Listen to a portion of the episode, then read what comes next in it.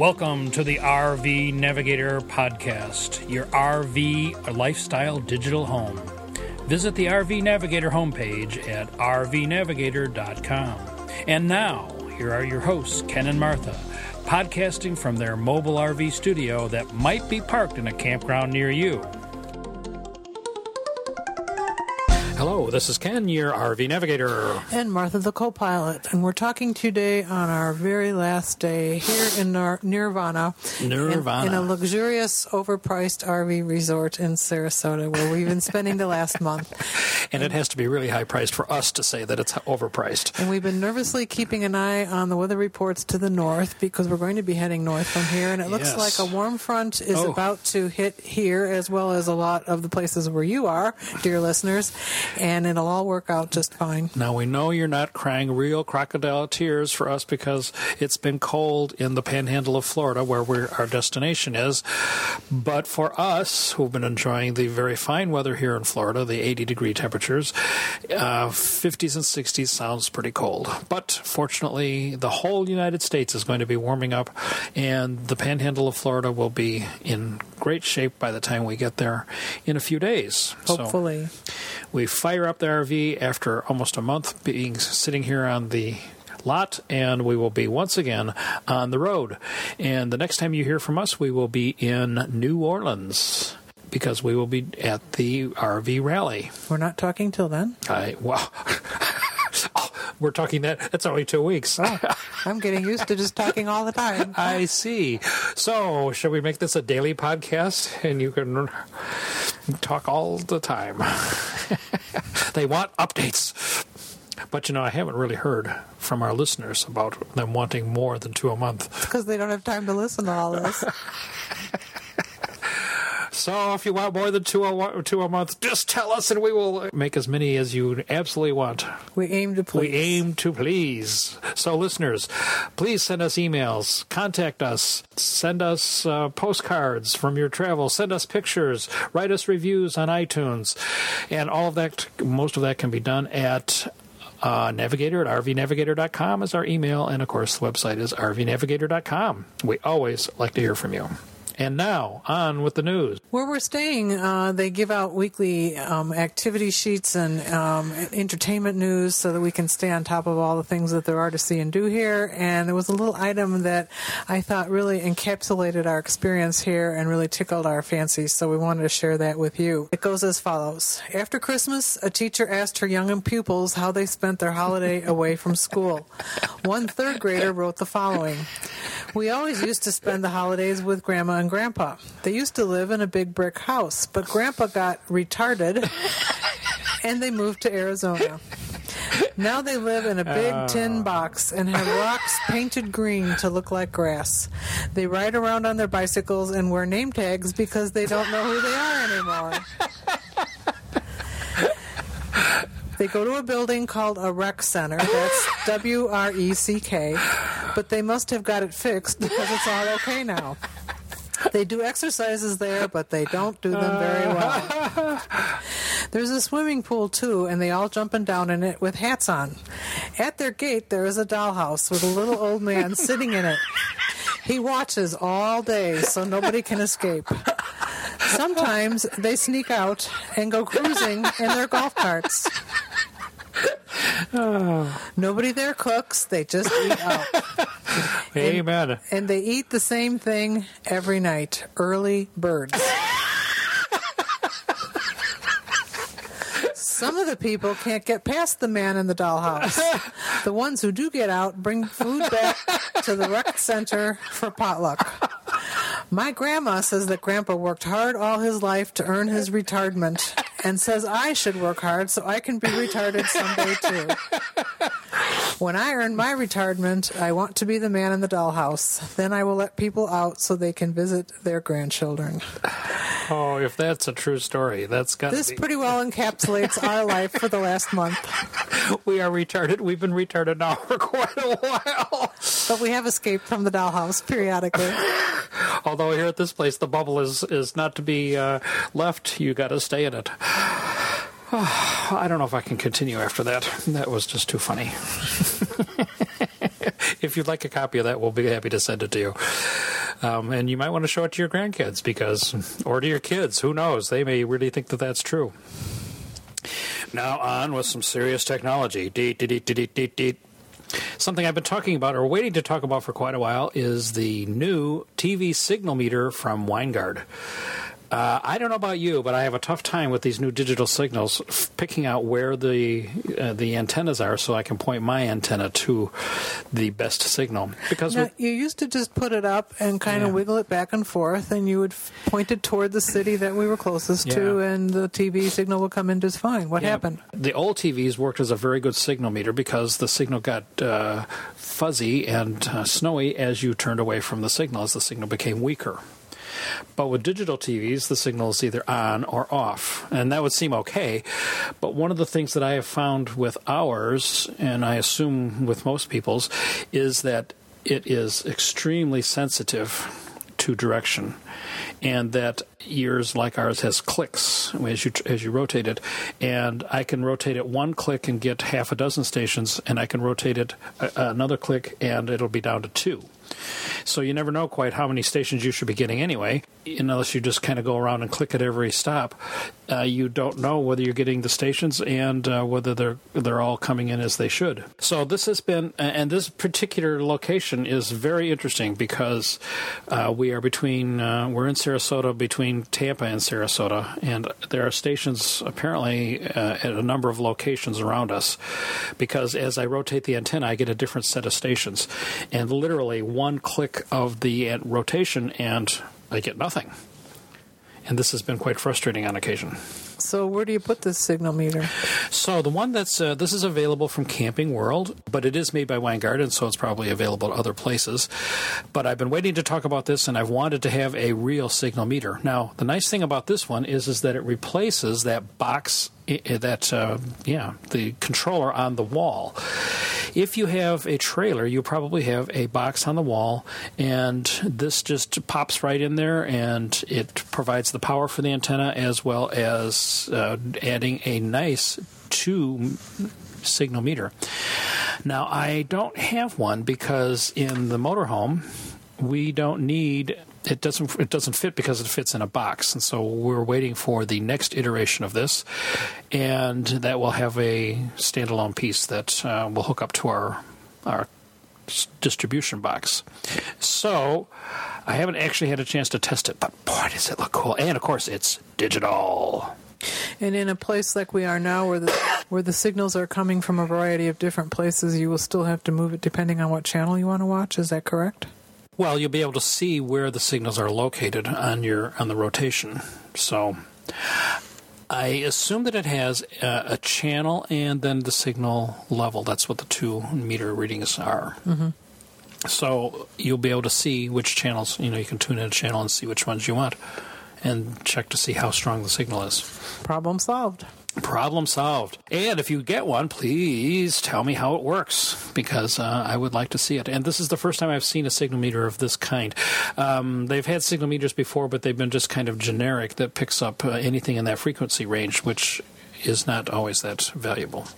Yes, we've talked to this a salesman who made this sound like um, Actually, the product as good as sliced bread. Um, but we would like to hear a product I've review dealing from with. the I've field. been, yes, I've asked him several questions uh, via email, and he was nice enough to send us this uh, the brochure and things, and said that we could get one, but uh, the motorhome uh, has uh, is delayed a bit in, in the production.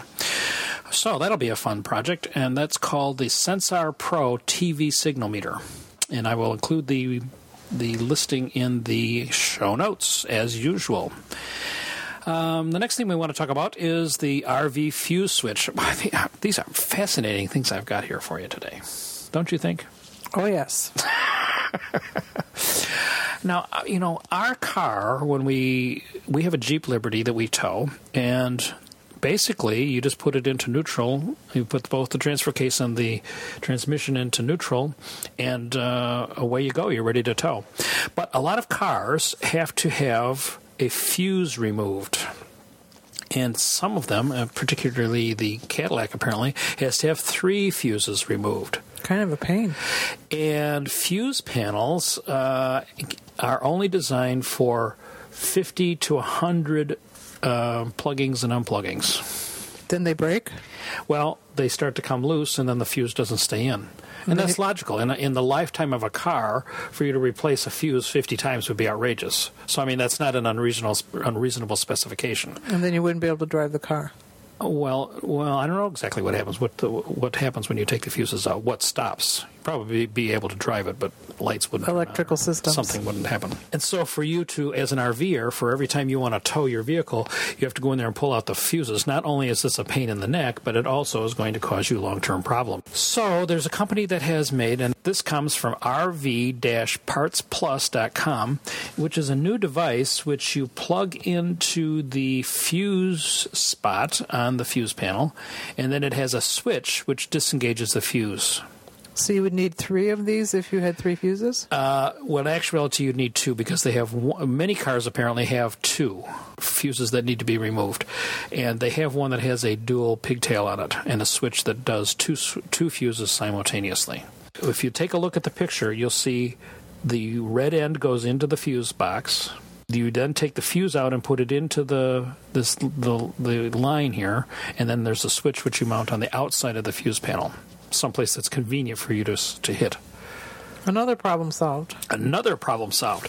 So that uh, those are about forty dollars, and it really uh, would help you um, if you are one of those people who has a car that has to have fuses removed. But tell us why. Why do you have to have your fuses removed? So the bottom line is buy a Jeep. you don't have to mess around with that. Unsolicited testimonial. Uh huh. Now, build a wireless signal booster for your RV. This is kind of a techie article, but if you are interested in boondocking or you have trouble with your Wi-Fi signal, the author of this article uh, tells you about uh, buying a an antenna for your for your Wi-Fi, and also tells you about something else which is a little bit more esoteric, but actually is quite valuable, and that's turning a wireless router into a repeater. Now, I'm not going to really explain this here, but basically what happens is, is that the router that you buy, you put it into repeater mode, put an antenna on it, and it will take the weak uh, the weak Wi-Fi signal and amplify it so that multiple computers in your coach can use the signal. If you just put an antenna on the laptop's Wi-Fi, it will increase the signal for that laptop, but not for the other laptops or other computers that you have in your in your vehicle. So this would be useful in campgrounds like where we are now, where our Wi-Fi signal from the campground is very weak. Damn, I should have tried it, shouldn't I? Oh, we have one. No. no, I should have gone out and bought one and tried it. We need it. But we have the satellite, so we don't really need it.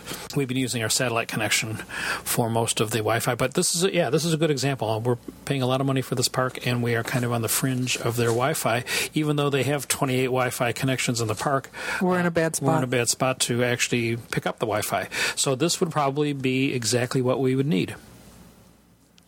And maybe by next time, I will have tried it. Another problem solved. Another problem solved. Boy, is this a great day. We've talked before about tires, and there's another uh, very quite a good article I thought that uh, deals with are your tires out of date? And from having watched video, well, actually, it was just still pictures of a Class A motorhome that had almost gone off a bridge as a result of a front tire blowing out. I think it's important, incumbent upon all of us, and we talked to some friends who are getting off the oh the interview that we're going that you're going to be hearing a little bit later on. The one of the reasons they're getting off the road is because they had a blowout in their in their RV and they didn't uh, feel safe anymore. So tires are a big issue, and one of the biggest issues with RV tires is, is the fact that they get too old, and sun and weather and things causes them to deteriorate. Especially being that the, that you are going to let your RV sit for six months and not roll at all, and that you probably don't have enough miles on it to really replace the tires. As you recall, last year when I replaced the tires on ours, we only had thirty five thousand miles on them. And it was very expensive. And it's very expensive. And when tires look okay, you say, oh, I'm not going to replace those tires.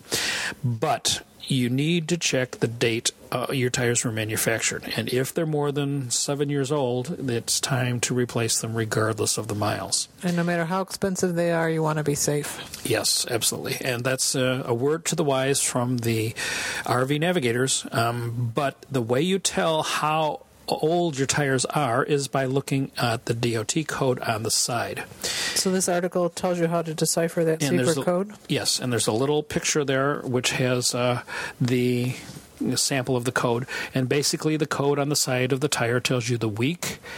It's a four-digit code telling you the week and the year that the tire was manufactured. Now, when I bought our tires, I made sure that they had been manufactured within the last two months of um, before I had them installed. Because sometimes tires lay around on a dealer's Exactly, shelves. exactly. And when you buy new tires, you want to make sure, especially for an RV, because you're going to be probably leaving them on the RV for a good long time, you want to make sure that they're as new and fresh as possible.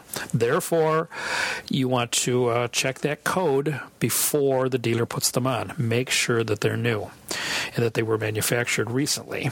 So, this article gives you a nice, uh, uh, easy to understand explanation of why you want to uh, check out your tires. So that's at rvlife.com, and I, of course, will put the link to that on the website. Which always takes me a couple of extra days. So some of you send me emails saying that the web page is not there, and I know that, but it takes me a couple of days to get it up. So, uh, now let's see, how do I want to word that? It takes me a few extra days to get the website posted. Much better. as she looks at me in horror. Okay, trailer chick. Um, this article says that women are looking for ways to live a much more balanced life. With an estimated 8.5 million RV owners in the U.S., it helps to move what was once a perception of a man's toy into a versatile option for women with limitless design opportunities. Ooh, design So just like uh, video games no longer are totally the male purview, that's the case for RVing as well. And um, a woman named Sheila Johnson has started to create an online magazine for the design and creative side of RVing, and it's called T- Trailer Chix. So that kind of tells you who she's C H I X. that kind of tells you who she's appealing to. And uh, from my brief um, overview of this site, she has a, a variety of different articles and links to blogs, uh, kind of exploring the RVing world from the women's point of view. Now, we know that we all die, and that if we are a ardent RVer, you may want to invest in this next option. How about being buried in an Airstream coffin? When I first saw this, I thought somebody was getting buried in their Airstream, which would be a very expensive coffin, to say indeed. the least. But no. Apparently, in Ghana, uh, the tradition for the funerals is to uh, bury your loved one in a significantly shaped or colored coffin. And so, we'll show you a link on the website of someone ha- who has decided to get their coffin built out of wood, looking remarkably like an Airstream. So you can rest, in, Rest in peace in your Airstream and travel through eternity. and be th- remembered. There's pictures of Uncle Ken in his RV as he's put into the ground, and that will be the last thing people remember.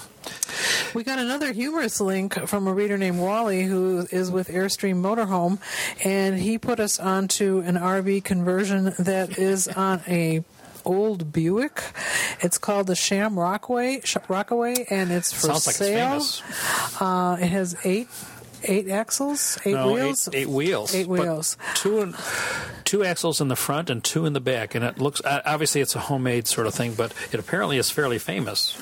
And Likely you are not interested in purchasing No. it, but you should go online and take a look at the picture. It's picture's quite amazing. and it's kind of in dilapidated shape. And if you'd like to work on the restoration, apparently they're going to be doing that. So now I think we will go on to our interview.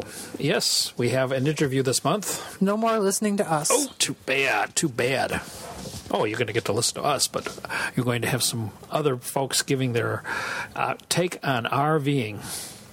So now we'd like you to listen to our brand new friends, uh, Bob and Linda, who feel like old friends because after we've been reading one another's blogs, we feel like we kind of know each other much better than we really do. and they have an interesting blog of their travels. They have kind of a unique take on things because, uh, as you're going to find out, they started off uh, very raw in the RVing field, and they are ending up their RVing experiences in the next year or so um, because they want to get off the road. And that's what's interesting about this interview. Uh, their blog is At mytripjournal.com, uh, where I keep my blog as well, slash slow Gypsy RVing. R V I N G on the end. So um, I would especially recommend reading the beginning of their blog Yes. if you are brand new to RVing and thinking about um, making that big step. And uh, along the way, they've had a lot of interesting adventures all over the world, which is one of the things that brought us together.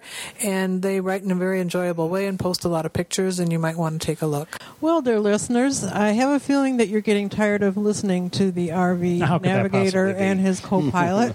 so we thought we'd give you a change of pace today and uh, have spend a little time interviewing Bob and Linda. We met one another in a very modern 21st century way uh, through our blogs. And Bob and Linda are about the only couple that I know of who like to RV and like to travel internationally as much as we do. So that gave us a lot in common. And we've talked to couples before that have been uh, full timing in RVs or thinking about doing it, but Bob and Linda are the first couple we've met that have been doing full timing and are thinking about getting off the road. So we thought this would give you a different perspective on the whole issue of the RV lifestyle. So I suppose it would be good to start with you telling us a little bit about uh, your background and how you started RVing full time. Back in 2007, we were living in Chattanooga, Tennessee. We had moved there as sort of a retirement downsizing from Washington, D.C., and to a slower pace of life. And we were on the road about six months before we started the RV. On the road, meaning We were out traveling right, in a car. in a car. in a car and, and, packing a suitcase. and Now, a packing a suitcase. suitcase. And we stayed, it, 26 days, we stayed in 13 different places with Ouch. friends, family, hotel. Also, at that time, we had been in Chattanooga for about five years. Boring. And we, with all due respect to our friends in Chattanooga, we, we sort of didn't fit into to the culture of, of the area and mm-hmm. found the city a little too small and, and too confining. And we had met Howard and Linda Payne. We met them in 2005 Five. uh, down in Gulf Shores, Alabama, and it was their maiden voyage. And uh, Three months on the road they'd been. Uh huh. and Linda had seen something in the Lin, this Linda had seen something in the paper about a bird banding thing at a state Oh. park, and wanted to go. And Linda Payne Payne. was there doing things, and she met us. That's amazing, isn't it? That Yes. You got together. and uh, and then we met Howard and Linda there, and found out that they lived in a fifth wheel. We said, What's we a fifth wheel? and this was in 2002. You didn't know what a fifth wheel- 2005. 2005. You didn't know I what a think fifth we wheel knew was. knew what it was then, But but, we had never been in a fifth wheel. No, I didn't know what a fifth wheel was. I know what a coach was, Okay. but I'd never heard Uh-huh, of a 5th wheel. I was curious about what was a fifth wheel and their decision as 40 somethings. There, I guess they were both about 40 at that time. Yeah. Considerably younger than we are. Yes. They're much older than that now.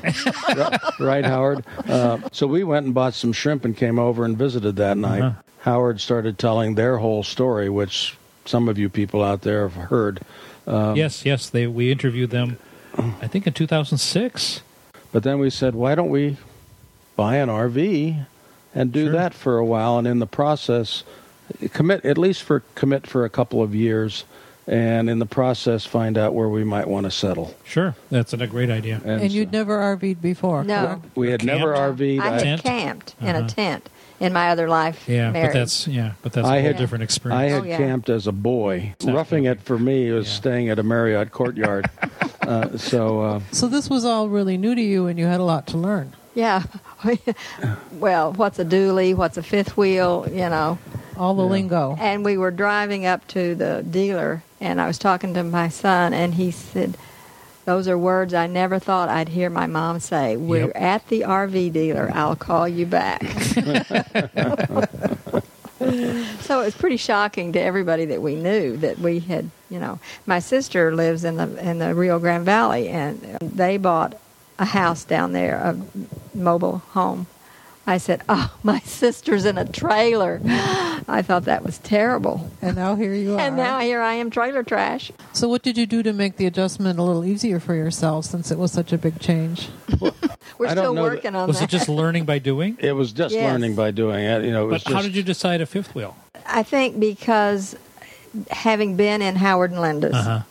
and the spaciousness of the fifth wheel, if you're going to Uh-huh. live in it, and it it would be our home. And the only other coach we'd been in was Jim and Pat's, which was uh, an older coach, and so we saw Lyndon Howard's, and it just you know looked sort of like home. Well, the other reason was when I looked cost. at the amenities of this this fifth wheel in particular, but Uh-huh. others that we saw, and getting a comparable. Well, let's just, what do you have? This is a Carri-Lite uh, Emerald Edition, which means there was a package of Uh-huh, extras. Uh-huh. And how Um, long is it? It's 37 feet long. Uh, it's a 2008 model. Four slides? Five. Five slides. Five slides. We loved the floor plan because of the the desk and TV area there Mm-hmm. because we're both are on the computer and we're doing our genealogies and I do some other writing. The thing was that we felt like we could get a fifth wheel and a truck for much less money and get comparable amenities and space Yeah. in our living space Yes. than we could on a motor Yes. coach. Going back to the question of what did we do to adjust, we really didn't. It was sort of like how do you learn how to swim? You get in the water and you swim.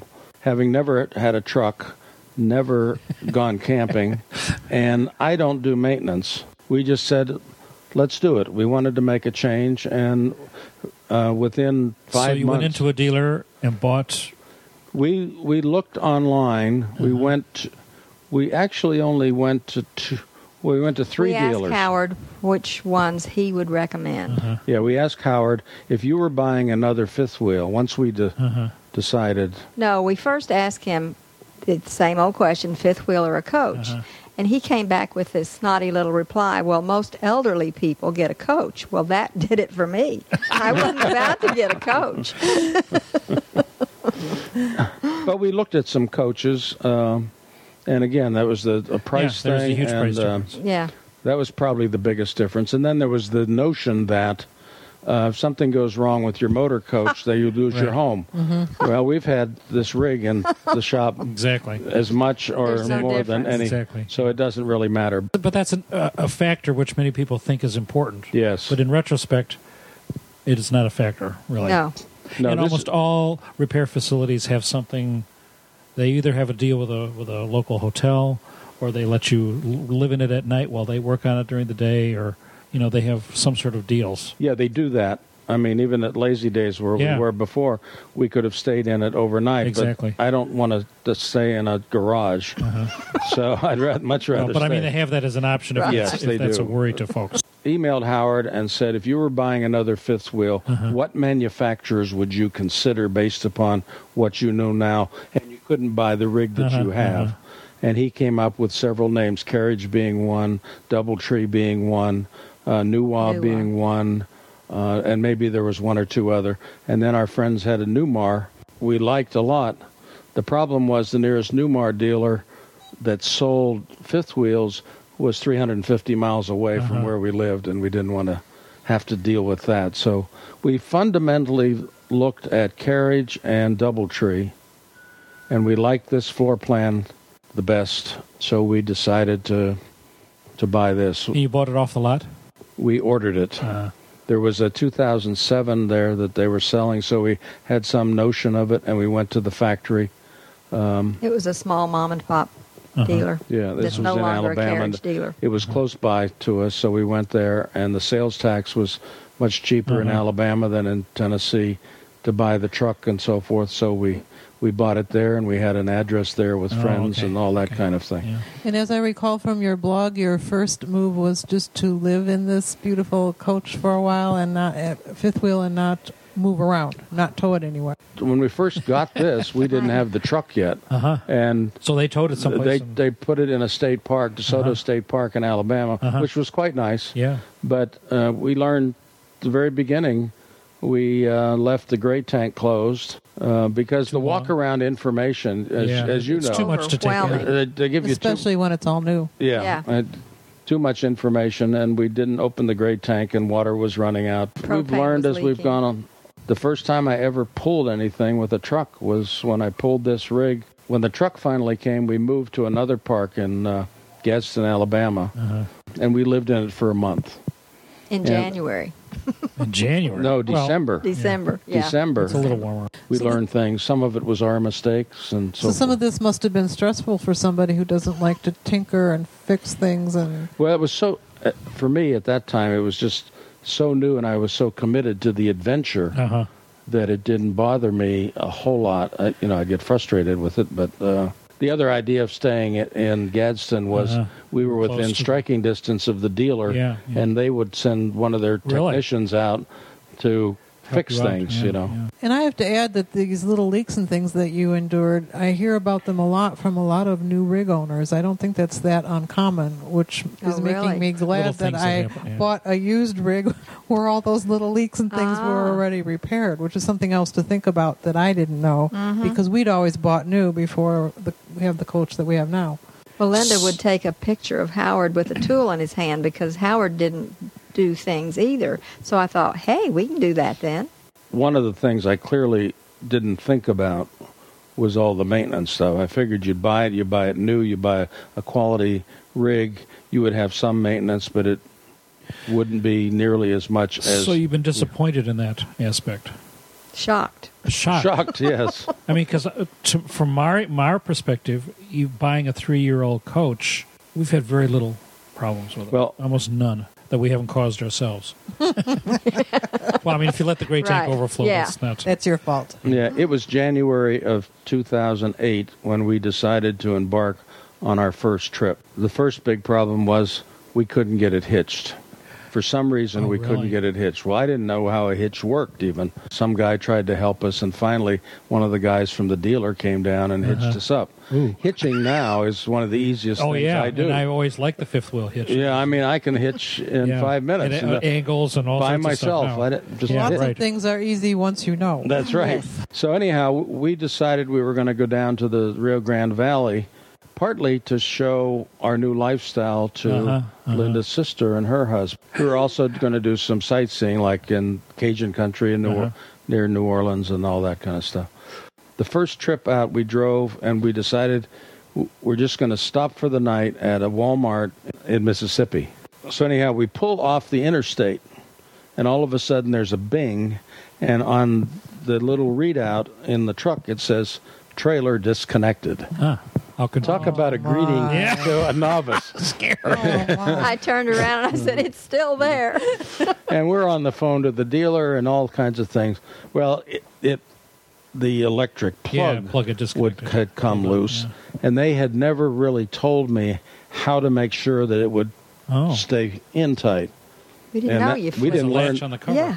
And but we if you didn't don't lear- know, you don't know. No, you're right. and we didn't learn about that until we Yeah. brought it back, and that was a couple months later. Uh-huh. But then we get to Lafayette, where we're going to park and meet some British friends who RV over here for three years. Uh-huh. We pulled into the RV park, and the big slide here behind me wouldn't come out. Now, this is the biggest slide in the living area, and without it coming out, the only way to get back to the living room is to climb Crawl over, the, Over the the- kitchen over the sink. so we called Good Sam. They sent somebody out. They cranked it out. Said our the motor was fried. Right. The first time you. The first Oh. time we had, well, we had opened it Yeah, yeah, but I obviously mean, when we had yeah, lived yeah. in it, but the first time Five out. times. Fortunately, we went to see Howard and Linda in Clute, Texas. Was our next stop, Uh-huh. and there was a A dealer? a carriage dealer there. Uh-huh. So we went on, but we had to have Good Sam send somebody out Crank- and crank it out, Oh. or That's that's crank it out and taste in crank it back in when we were we were done. So that was the start of a long series of maintenance issues. and that- a learning curve for you. and a le- A big very learning curve. very uh-huh. high on the learning curve, but we we weren't particularly discouraged then. No. We, You know, it was a matter of well, this is it, or Something we have to learn. Yeah, this is either part of the deal or it's a unique situation. Yeah. We won't have other problems down the road, but we have. So uh, these little mishaps that you have with the rig continued throughout the entire time you've owned it. Well, there's always something. Uh huh. it's like, I say, it's like pulling a 3.5 earthquake behind you going down the road. That's true. you know, you're tightening screws every few months. When you travel, you get out and you tighten all the little screws.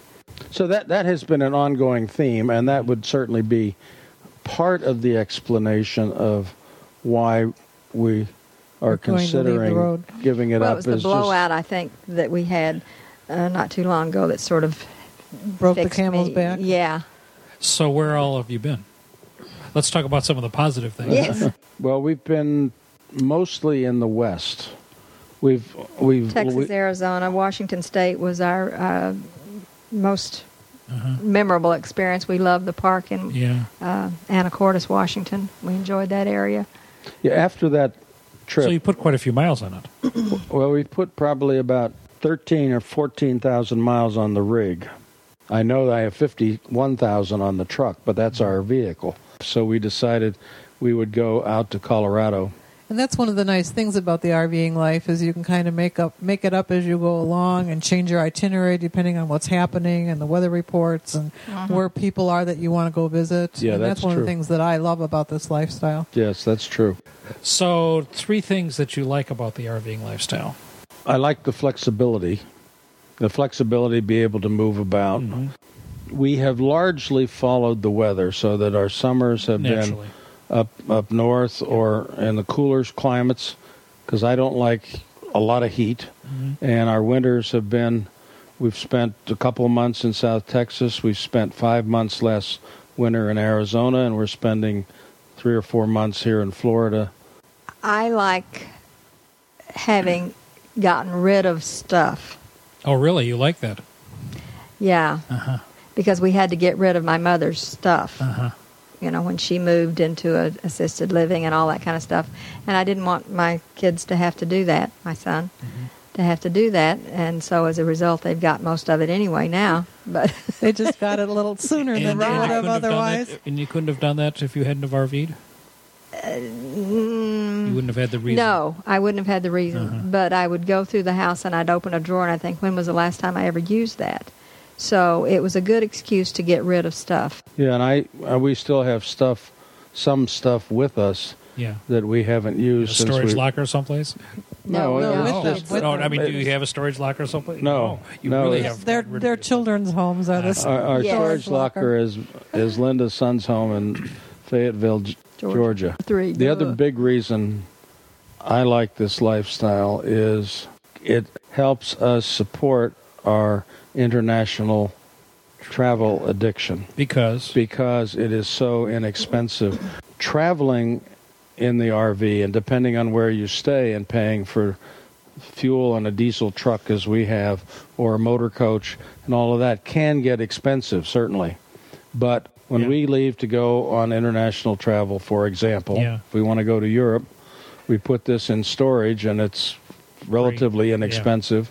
Uh, we don't have any property tax we're paying. We don't have any mortgages we're paying. We don't have any preventative maintenance at, at our house or anything else. Mm-hmm. Right, right. Essentially, You don't have to rely on anybody to do anything. and since mow we're, the lawn. mow the lawn or Yeah. anything, right? Shovel we're- snow. since we're people who are lucky enough to have no debt, our fixed costs when we travel go down to a couple hundred dollars. Yeah, you know, yeah. our annual insurance and the storage fee, Yeah, and yeah. basically that's it. We turn off our cell phones. We turn off. We may rent another one when we go, but. We we turn it off. We turn off our internet access. We turn off our Yeah, yeah. our dish television and all that kind of Yeah. thing. And That's interesting that, that you use RVing to supplement or to make other types of travel More Possible. Affordable. affordable. possible. Yeah, and our and our next phase Uh-huh. will do that in spades because Okay. we will have a quote permanent Yeah. address, a permanent site, Uh-huh. um, and our fixed costs will be under three hundred dollars a month while we're gone. Three reasons why you're getting off the road. One is there's just always something to do with the with the rig To fix. Ma- But you're Fix- keeping the and- rig. And it exactly. It may be like we Because thought. let's explain. You're you're coming off the road and you're buying a a permanent Lot. campsite where you're going to park your RV and, permanently. And live we're in gonna it. live in it different because it's very comfortable Right. and so it's not the living in it that's the problem. It's, No, but it's why the is the maintenance going to go down? well, exactly. the assumption is that when you don't pull it, you won't have as much You're not maintenance. shaking it down the road. But your light bulbs are still going to burn out. Exactly. that's so we may find that it's like, uh, well, buy a fifth wheel, you won't have all that maintenance versus a coach, Uh-huh. but that's not the truth. It may be the same thing parking it Okay. with. so We'll, one reason we'll is find. maintenance. I can understand that. Two. Well, one of the biggest reasons is that we'll have a home base Uh-huh. and uh, More permanent. very low cost, and even when we live there, after we make our initial investment, our fixed costs for the month, Uh-huh. other than telephone and internet, will be under three hundred dollars a month. Uh-huh. Which means that. that while we're living there, given our income, which is comfortable, Uh-huh. we will be able to save Yes. a good bit more so that when we travel, So once we- again, we're, you're you're using the RV to absolutely help you finance. Support the- So you're not really dissatisfied with making your original decision to buy the coach and No. to and to use it as a Home vehicle as a home. as a home, but you're kind of dissatisfied with it as a travel experience.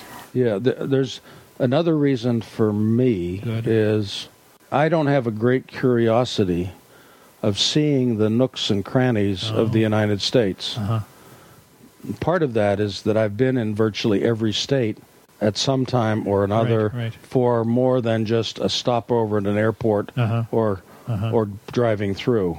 I so don't you don't have the need to see the rest of the United States because you've done it. I don't have to, to see Well- the nooks and crannies. I've seen virtually all of the things in the United States that he wants That to. you- that I want to see, The things that are That on your sense. bucket list. Right. yeah. and and and anything else in the U.S. that might be interesting Uh-huh. to see that I don't know about. They are way down my list compared to the places, Places in Europe. Uh-huh. and other parts of the world that I really want to Uh-huh, see. uh-huh. While I am able to do that, Okay.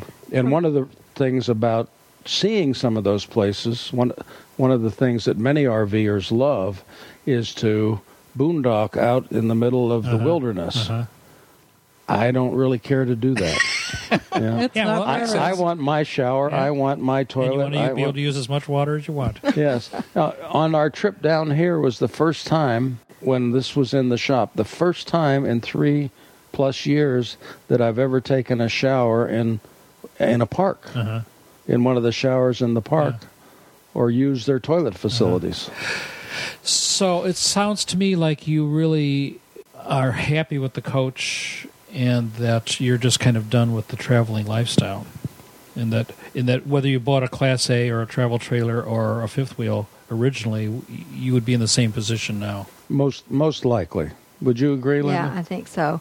Uh, I'm looking forward to a more permanent uh, base of people that you can Uh-huh. associate with and, And be get to know with better. and, uh, So tell us what the next phase is.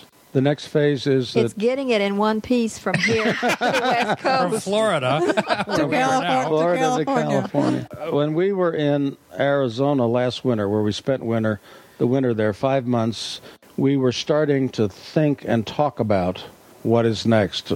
We're getting to the point of of thinking about getting off the road. One of our priorities was to go and rent an apartment or a condo somewhere uh, in Portland, Oregon, was high on our list, and lived there for a year because we do like the Pacific Northwest. Sure. We've never lived through the winters and the wet and the cold and all that, but it's always been beautiful when we've Yeah, been in yeah, Portland. yeah. But even we in know it off rains. season, we've always had pretty good weather up there, and we l- loved the summer we spent in Anacortes, Washington, Mm-hmm. Yeah, which is up bet. in that area. We ask ourselves, could we live in an RV park? Our experience to date was probably not. We don't engage in many of the activities Uh-huh. that or go on. We don't play bingo. We don't do, and there's nothing wrong with those things. No. They're but just it's not just for not you. not what we do. So we were leaving Arizona, and we asked that question, and I looked on the internet. We are escapee members, Uh-huh. and one of the things As all good RVers should be. Absolutely. well, one of the one of the things that we liked about some of their parks, their co-op parks. There's eleven of them across Uh-huh. the country, and we had visited one up in in Washington State, and we Uh-huh. learned you buy into the park, Park. into the co-op, and you get assigned a site. Uh-huh. Now you can move around as other Uh-huh, sites uh-huh. available once you're in there, Sure. but uh, you put so many dollars down. Uh, I've seen them as low as six thousand dollars up to the one we're buying into is a little over thirty thousand. Once you buy you buy in, then you only pay a maintenance fee, That's and good. if you leave, you get your money back. Back. It doesn't Uh, earn anything, yeah, but, but you you get get, your uh, money yeah, yeah. money back. So it's Yeah. really quite risk free. Yes, it is risk free, and the monthly up in Washington State at Coho Park, I guess it is, was only seventy five dollars a month. The maintenance fee that we pay out there will be two hundred and fifty bucks a month, and that includes water and sewer. Wow. So the only thing extra we pay is electric. So when we were leaving Arizona, we decided we don't really fit into living in RV Sure. parks, but this one seemed a little different, and we went out and stayed three weeks. The sites are bigger; they're not cookie cutters side by Uh-huh. side. Um, there's a beautiful clubhouse and Olympic Swimming swimming, pool. pool. Wow. Uh, it's Nice. in the hills and the rocks, so it's built into into the landscape. It's a beautiful area. It's 17 miles from Temecula. Yes, and So- you know, so Temecula has all the shopping needs that Uh-huh, we could possibly want on a day-to-day basis, and uh, And I remember wonderful vineyards all over that yes, area. and Yes. and we met a whole bunch of people there. Unlike most places, people like all of us who have done a lot of international travel Uh-huh. and do international Uh-huh. travel. Yeah, Yes. something in common with people that Yeah. we didn't normally Find. find in most RV parks. Uh-huh. So it sounds like the perfect solution for the next phase of your life. Yeah, so when it we may were not be perfect. I mean, there's nothing perfect out there anywhere, but it is going to be the next phase of our life. Have you actually got a site at this? Not yet. We, we uh, the waiting list was much Shorter. shorter in California. That seems Be- strange. well because it's More much expensive. more More expensive. Well, we started. Let me back up. We started. We were number 91 Uh-huh. on the waiting list, and the last time we checked a couple of weeks ago, we were down to 36. Uh-huh. So The uh, prediction is we- we'll be offered a site by late May or June. Great. But you will So have you- to become residents of California. No. California. We do not have to become No. residents of California. Not ever? That won't be your mailing Not under as long as we're living in that park in this RV, and this RV is mobile. Really? The state doesn't bother you out there. Huh. Mo- nearly everybody So out there who has come from someplace Uh-huh. else maintains whatever their residence. Their residence. other address. so we'll be in California, but we won't become residents unless we. Decide to. Well, I can see um, we're going to have to put you on our on our itinerary Yes, to see how this after May. Because we'll want to hear hear how the- this story Yeah, it's ends, sort of like- how it turns out. the general rule of thumb that I'm thinking about is we'll live there six months of the year and we'll travel internationally Yeah. or some locally to see our kids and, and friends in other parts of the country. We'll travel for six months. back to a suitcase. Well, it sounds like sounds like a great lifestyle, and I'm uh, And a good envious of plan. Well, I don't know if we said early on though how between July when we decided to go full time, we were in our rig by sold the house in October to the first person that looked at it, and uh, Wow. we were in the rig were lucky. in November. Yeah. we were on the road like for Fourth of July weekend of 2007, and we were in our rig November 5th with our house sold and our stuff gone. Wow. You know, a lot of people that we've heard about and heard from who are thinking about becoming full timers Yeah. will take Research two or three years. years, Well, yeah. researching it. We did the whole thing in five months. So in retrospect, you do it again? Absolutely. Yeah, Absolutely. It's been a great adventure. Two adults who at that time had been married like seven years. But are Eight, older. eight, eight or eight You're not- years. you're not We're- 20. We are elderly, yes. you know, we don't have any space issues Yeah. living in this small space. We we get along fine. The living part has been great, and since we can't get anywhere near what we paid for this, No. uh, we figure, well, let's live in it, live this cheap lifestyle, And get all of our international traveling done while we are physically Yep, able, yep. Good idea. or while we still want to do it. yep. And then uh, after that, who knows? Yep. I agree. Thanks, Okay. Snuff, a lot for talking to us and Yeah. sharing your adventures with us. And good we- luck, you folks out there that are going to start this. Go for it Quite a with story. gusto.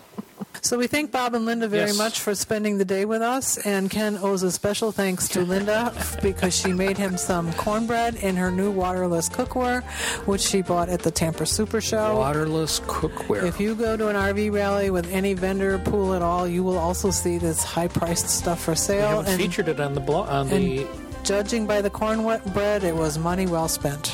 eh, but the RV Navigator hasn't had any information about the waterless cookware. I thought it was out of my price range. But does it work? Well, from what you said about her cornbread, Great cornbread, but cornbread in a frying pan. it- an Is that what that was? Yeah, yeah. She baked it in the frying pan. Well, I think we need to feature waterless. Cookware. Linda, well, you need to give us a review of the waterless cookware. we can't afford it, it but you, if you've got it, let us tell us how it works. Anyway, um, with that, we will uh, start up the old engine and we'll be heading down to a campground near you in the not too distant future. Thanks for spending some time with us today. Talk to you soon.